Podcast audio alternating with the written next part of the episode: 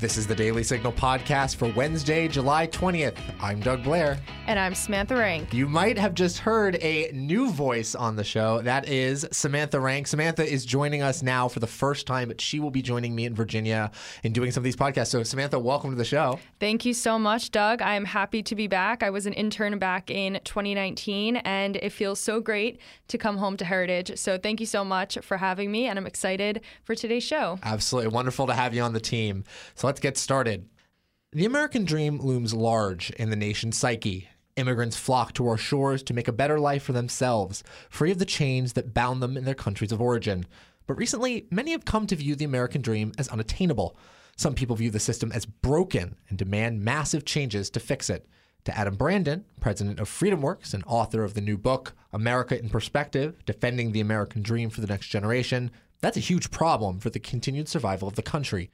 Brandon joins the show today to discuss the American dream and how we can bring it back from the brink. Before we get to Doug's conversation with Adam Brandon, let's hit today's top news.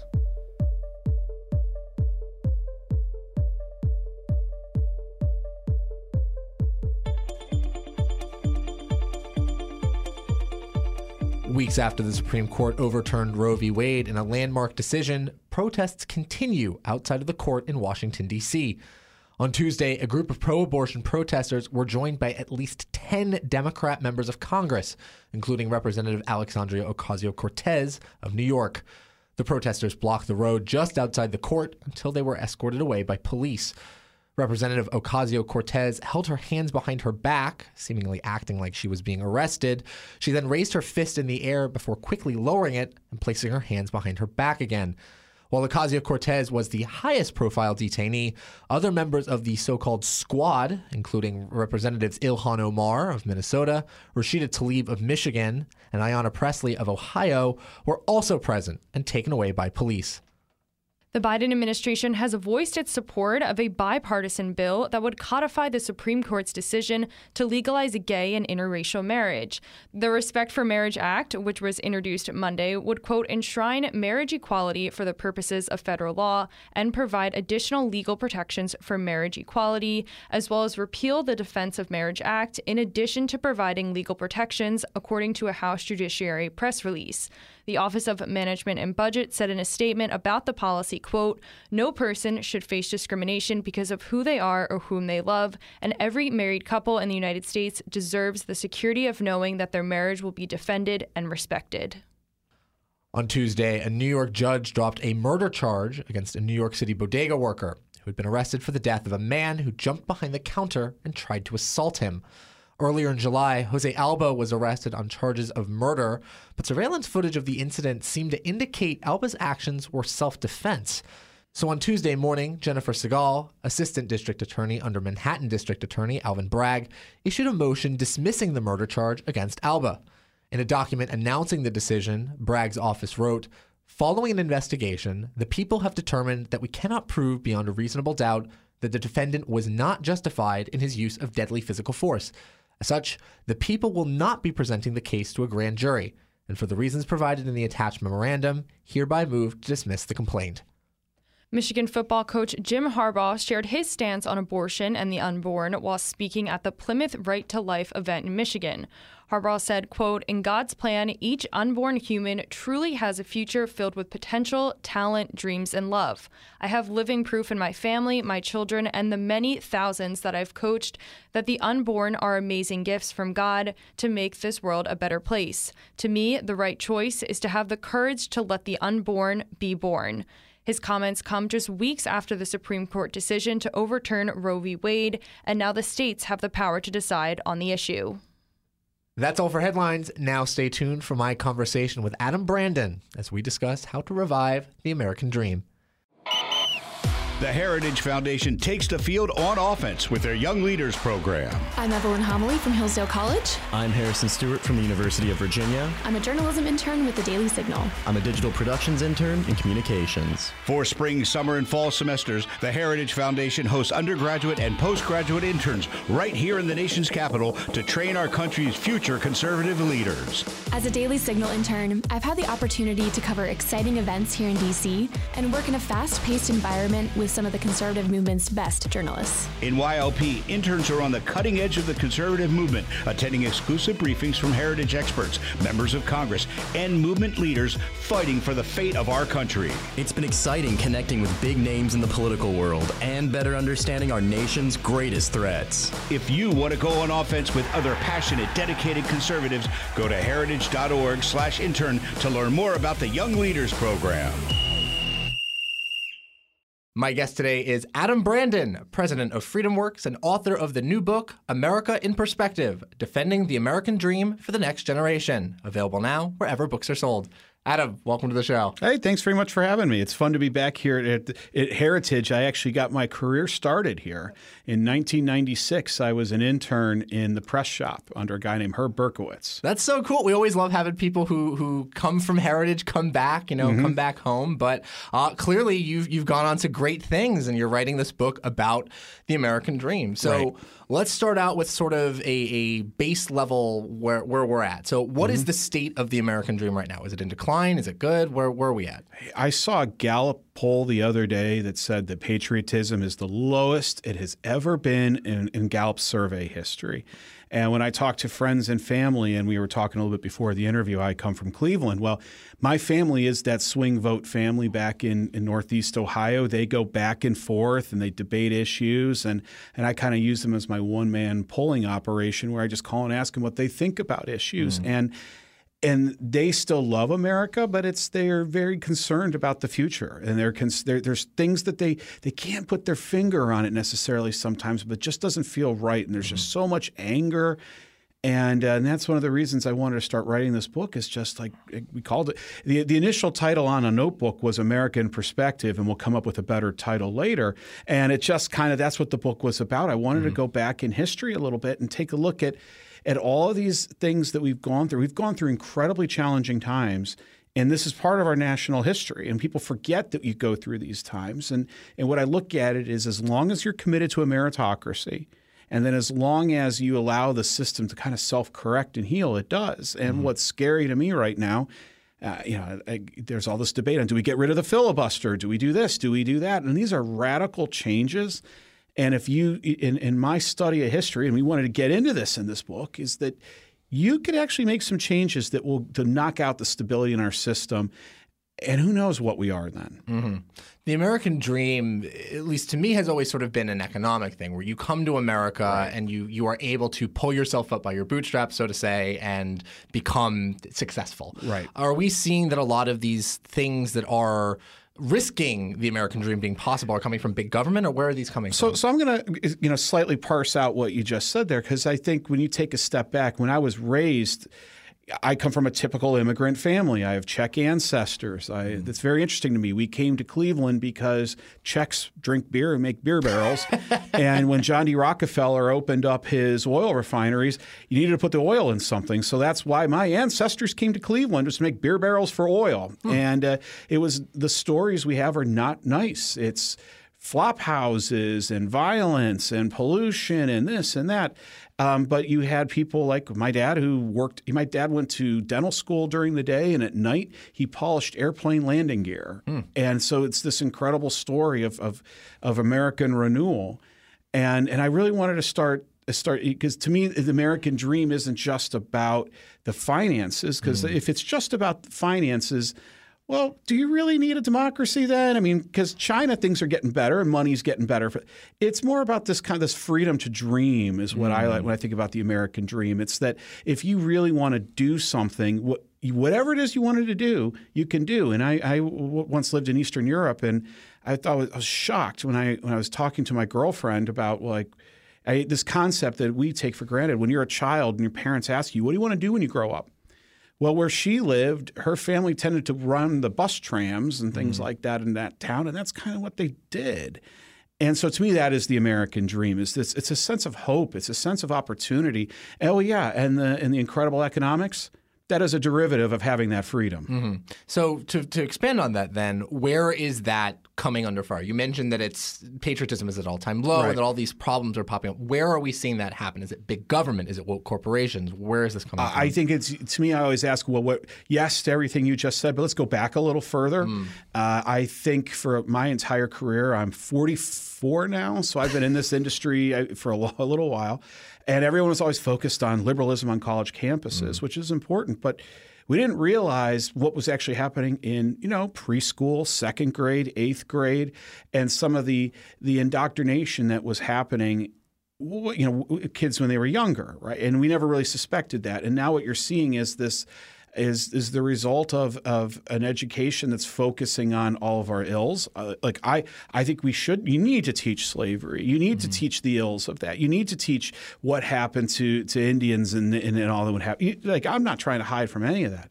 But you also need to teach the opportunity and the overcoming. In America, whether you're black, you're white, you're Native American, you're whatever you are, it's been this incredible story of overcoming. And that's what I was hoping. If you teach that, then all of a sudden you could put everything into perspective. Yes, we've had these parts that are that are that are not great in our history, to say the least but but we're improving on it. If you mm-hmm. weren't improving upon these things, it'd be one thing. But I think unfortunately, people are being told one side of the story, mm-hmm. And that's why we wanted to write this book. And we didn't want to write this book to be very clear. I'm I run a group, FreedomWorks. We're pretty we're, you know, we're pretty conservative, but this book is not written for our base necessarily. This book is written for our base's friends and our base's children. Um, to hand something off to be like this is not trying to be a right wing go vote Republican. No, this is let's let's just talk honestly about our country and and the good and the bad. We try to highlight uh, like a, a woman who is in the in, in, in the in the Gilded Age who was dominating on Wall Street. A guy named Robert Smalls, uh, a a, slave who ran away and freed his family and became a millionaire, and uh, just this incredible story. There's all these incredible stories that we just that, that are of overcoming. And I want to make sure that we're talking about those folks. Because if America's future is about overcoming and we and people who come here, it's about overcoming these obstacles and chasing your dreams and build, we're going to be all right. It sounds like your book is more trying to highlight a lot of these people who, you know, represent the best parts of America as opposed to sort of saying, hey, the American dream is real, just trust us on it. Right. And I think it's important to look back. And and and I, I thought this was years ago. I would I, I, I the first couple of times I would go and speak to a mostly black audience. If I would start the speech by saying, "Hey, slavery didn't matter," I mm-hmm. mean, the, the room would, would get upset at me. If I said, "Look, slavery was real, but I'm here to talk to you about my values mm-hmm. and how what I believe can help break cycles of generational poverty." All of a sudden, the room was engaged and everyone's talking, and it, and it's like that's where we need to be rather mm-hmm. than focusing on things that divided us in the past. It's like, hey, how can we help each other today? And in the book, we mentioned it's stunning when you look at the statistics of Nigerian immigrants to this country, and Nigerian immigrants are obviously black. They do exceptionally well. But what what is being prioritized? Well, family, education, uh, you know, just the values that are happening in those communities. They're able to over. Do they experience racism? I guarantee you they do at some level. But they overcome and they succeed and that's what's so beautiful about this country is you see these groups that are succeeding and i just want to get this try and get to new audiences that this message anyone can succeed here I want to kind of point out what you just said, which was that these Nigerian immigrants are very successful. There is they're like the most successful subgroup in the country Right. Not very successful like the most successful Right, and there is this sort of idea that immigrants are coming to a country and that the country is terrible, at least if what you believe Right. from the left. But uh, are, is there any indication that the, the the immigrant community in America feels as if the American dream is now somehow unattainable? Well, I, what's fascinating, if that was the truth, then then why are people still risking life to come here? I, I and and this has been a beautiful part of our history, and I, and I don't think it's again they're not coming here for our national parks and all mm-hmm. that. They're coming here because there's an opportunity to improve their state and their life, and and I have incredible stories from my ancestor. I I have a 14 year old ancestor who was packed his mother packed him up in Germany and sent him here to the United States 14 years old and he ended up becoming a very successful person but he never saw his mom again and I think about I have a young child at home and the love of your child to actually say I'm going to send you away to a foreign country that you actually have a shot. Well, I think that still plays out today, and we see that. And if this country was so, I think often we, we need to talk more to our, our recent immigrants who are coming here, because when you do talk to them, my, they see they come here for a reason, and some of the conversations I've had is a lot of head shaking. Like, what what what is going on? Mm-hmm. Why are you guys so so upset with yourselves? This is still the place you go. Right. Where do we think that that sort of comes from? It, it seems like it kind of bubbled out of maybe the last couple of years, where this internal hatred of everything the country stands for. Where did that come from? So I taught high school for one year, and when I taught high school. I taught, uh, my, I picked up the textbook and it was terrible. Mm-hmm. It was just so boring. It's like American history is this beautiful, complex mosaic, and you made it as boring as you can. So I brought in my own readings. Now, I, you know, I, I from a lot of different authors that I like. And then I brought in this book, Howard Zinn, A People's History of America, and which was basically, I mean, how else do I say it? It's a socialist, if yeah. not communist, view of the United States. And so we would we, we, would read the the chapter from the book that was assigned, then my readings, and then they would have Howard Zinn's readings because I never wanted anyone to say that I was trying to indoctrinate right, anyone. So, but what I think happened is that the readings have been moved so the only thing that people are reading is now Howard Zinn. Mm-hmm. And and I think that I I, when I just look back, somewhere along, so I remember I, I, said I interned here in the 90s. Mm-hmm. You had this post Cold War era of almost era of good feelings where it, we felt safe. We didn't have to worry about nuclear war anymore. The economy was was pretty strong and growing, and there was this optimistic view that that we're going to solve our problems. And I think what happened is is that there's an adjustment to the to the end of this post Cold War era. Mm-hmm. And I think the rise of China has rattled us. And I think the rise, you know, 9 11 rattled us. There's a lot of things that rattled us and are and kind of out of that post Cold War era. And I think part of the problem that happened is, is some of those insecurities that happened after the 07 crash. And mm-hmm. you have a whole generation of millennials who were raised in nothing but um, not that era of the 90s of, of, of, incredible optimism, but they were raised in fear of terrorist attack, then mm-hmm. the fear of the economics uh, of post 2007. And that instability in history always shows us that that's, that gives rise to a lot of uh, crazy ideas. And mm-hmm. I think that maybe creeped, broke open something. But the good news is, even in lefty places like San Francisco, recalling that uh, the, the, district attorney who was just letting everyone out on the streets for, for, for and, and the rampant drug use, and you just name it. I think you're beginning to see this reevaluation. Again, why I wanted to write a book right now to kind of put all this in perspective. And and and, and when I was growing up in Ohio, I, I, one thing I grew up with was so beautiful is my uncles were all blue collar, steel working mm. Democrats, mm. and my father kind of raised me more as a Republican. And and there's the, but we all got along. Yeah we all played horseshoes, and these guys were the most patriotic men you've ever met in your life. And and I'd love I, w- I can't wait to get back to a point where I'm arguing with Democrats and everyone um, but we all agree that's a great place, and we're trying to make it better, right. and and that's what I kind of think we're missing right now. Mm-hmm.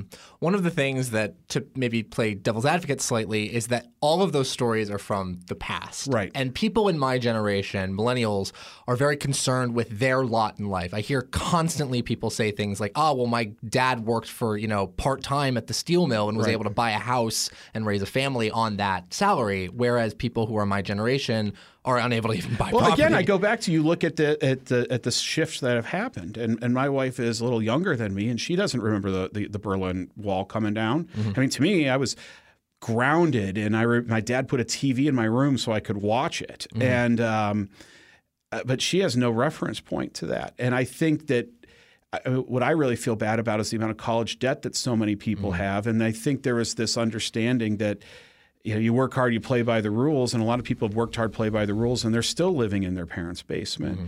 So I, I think that's why, but I wanted to look at the past to kind of show, to kind of try and take the temperature down, like we've been through these hard times, but also lay out that our strengths for the future and, and and even some of the things in this book I wanted to talk about. I think that we have an over focus on college. I wish it is amazing to me what we the opportunities we have for people to go out get a trade. But but I'm also thinking of do you really need to go to college right after you graduate high school? Mm. Can you take some time to go learn something and then go back?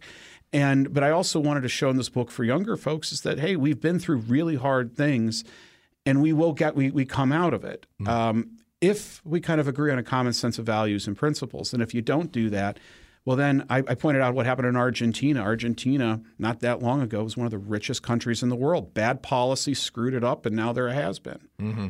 It does seem like there is this question of values and how that impacts the sort of greater success Right. of a nation. What are some things that we can be doing right now to turn that tide back to valuing things that make the American dream Well, possible? I think it's it's. I love the internet. Trust me, I'm not not a luddite who's saying we need to go bash and break up our phones or anything like that. But it is it is amazing to me that how much of our discourse is now based on 240 characters, and you can hide behind it and uh, uh, behind the internet. And I remember when I was in college in the 90s, there was a great book called Bowling Alone. And what mm-hmm. Robert Putnam said is that it's bad for democracy when people start to spend more time by themselves and not interacting with other people in their community. Mm-hmm. Well, I think that that's something I'm, I'm, you know, younger generations are incredibly social. Well, I'm hoping that the internet can become something that doesn't mean that you stay in your basement tweeting at people, but it actually gives you an opportunity to connect with other communities and work with and get to know folks. But what I'm really hoping, and my advice to anyone, is take the politics down. I love NFL football. It drives me nuts. when I mean that's the one of those places when I go to a Cleveland Browns backer bar, black, white, fat, thin, doesn't matter what you are, we're all hugging on each other, and it's this incredible non-political community. And we really, I, I kind of think that maybe younger generations think that every community has to be political. No, mm-hmm. no, no, not everything in America has to be political. We can be political during when politics is time, but outside of that, we're Americans on a great adventure, and let's go enjoy it. It's a great for all of our problems. It's a great country. I had a great weekend. You know, like I think of the, my neighbors and the barbecue and going to the pool and, and just having some great community. Like that's ninety nine percent of my life, and, mm-hmm. and getting ticked off on politics is actually not the majority of my life. I want to wrap up on that because I do think that that's a really important point. We are starting to see Americans get a little more fatigued by everything being political. Sports is a perfect arena where it's not enough now that it needs to be, you know, a game. It has to have a political message to it, whether that's a Colin Kaepernick Right. or whether it's the black national anthem being played before a game. Do you think we are moving in the direction as a country where people are starting to say not everything has to be political? What I think happens, you get to these inflection points. It's mm-hmm. kind of like you you swing this way, then you swing that way. But when you get to that top of that inflection point, one of two things happen. It, the pendulum either swings back or it keeps on going. And so we're at one of those moments where I think we are deciding. And and and look, uh, you know, I don't want to quote Rahm Emanuel here, but don't let a crisis go to waste. But you look at the gas prices and inflation. This is the result of policy. So younger generations that are struggling to buy that first house now policy is making that harder. And so I think we have an opportunity to have a conversation. But uh, look, my brand of politics isn't name calling and isn't is, isn't aggressive as some others. And I so I'm hoping that my voice can be one of those that's more like, hey, I'm I'd rather kind of like let's talk, take the temperature down and talk some of these things through. But I'm looking at the, our nation's past. I am 100% certain that there's you have this swing group in the middle of politics in the suburbs.